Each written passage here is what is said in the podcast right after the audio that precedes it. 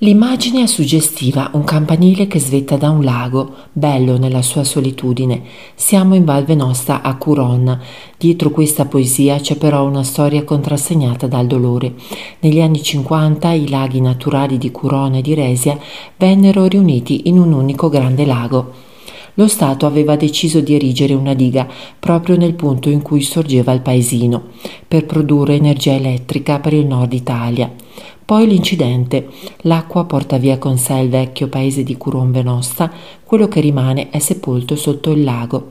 Gli abitanti, circa mille persone, furono costretti ad abbandonare tutto, case, masi, campi e strade.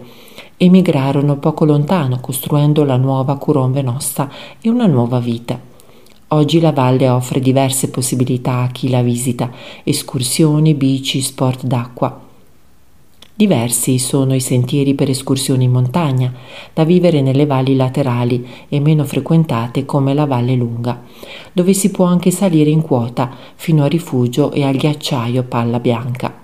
A chi piace camminare in quota c'è l'alta via Venosta che va dalla sorgente dell'Adige al passo Resia gli amanti delle due ruote possono pedalare sulla ciclabile dell'Adige, nata sull'antica via Claudia Augusta, che dal lago di Resia arriva a Merano, passando per Burgusio, l'abbazia benedettina di Montemaria, la più alta d'Europa, i borghi di Malles e Glorenza, con il castello medievale, e il paese del marmo di Lasa.